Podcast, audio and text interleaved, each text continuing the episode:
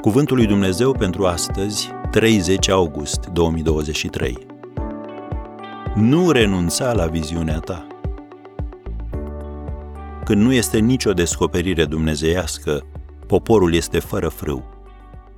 Proverbele 29, versetul 18. Dumnezeu are un plan pentru viața ta, unul care te va ajuta să vezi ce este cu adevărat important, iar acest plan se numește viziune. În caz contrar, lucrurile devin încetoșate și ajungi să nu știi unde ar trebui să mergi. Sportivii se concentrează doar pe un singur lucru, victoria. Pentru a face acest lucru, ei sacrifică relațiile, distracția, plăcerile. Iată cum sună o parafrază a versetului 18 din Proverbele 29. Dacă oamenii nu pot vedea lucrarea lui Dumnezeu, se împiedică și cad unii peste alții. Dar când sunt atenți la ceea ce descoperă El, ei sunt foarte binecuvântați. Când Dumnezeu îți dă o viziune, încep să vezi lucrurile așa cum le vede El.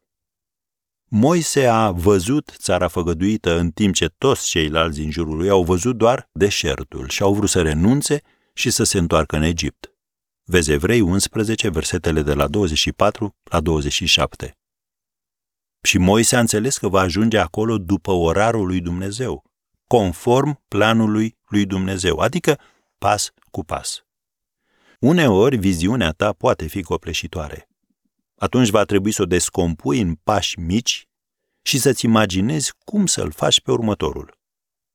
Vei fi surprins de progresul tău. Dar până nu faci primul pas, viziunea este doar o visare cu ochii deschiși. Un cleric britanic pe nume Frederick Longbridge a scris Doi bărbați priveau afară printre gratile închisorii. Unul vedea noroiul, celălalt stelele. Tu ce vezi când privești lumea în care trăiești? Și ce șanse de viitor crezi că ai? Crezi că Dumnezeu va face totul pentru tine și tu nu trebuie să faci nimic pentru că succesul tău va cădea peste tine din senin? Nu. Dumnezeu te va ajuta, dar tu trebuie să-ți umpli viziunea cu energia pe care o dă credința și să-i dea un impuls printr-un efort susținut. După ce ucenicii au trudit toată noaptea și n-au prins pește, Dumnezeu le-a spus ce să facă. Vezi Luca 5, versetul 4. Și când au ascultat, au prins cea mai mare captură a lor. Concluzie? Nu lumea controlează lucrurile pe care le dobândești, ci Dumnezeu.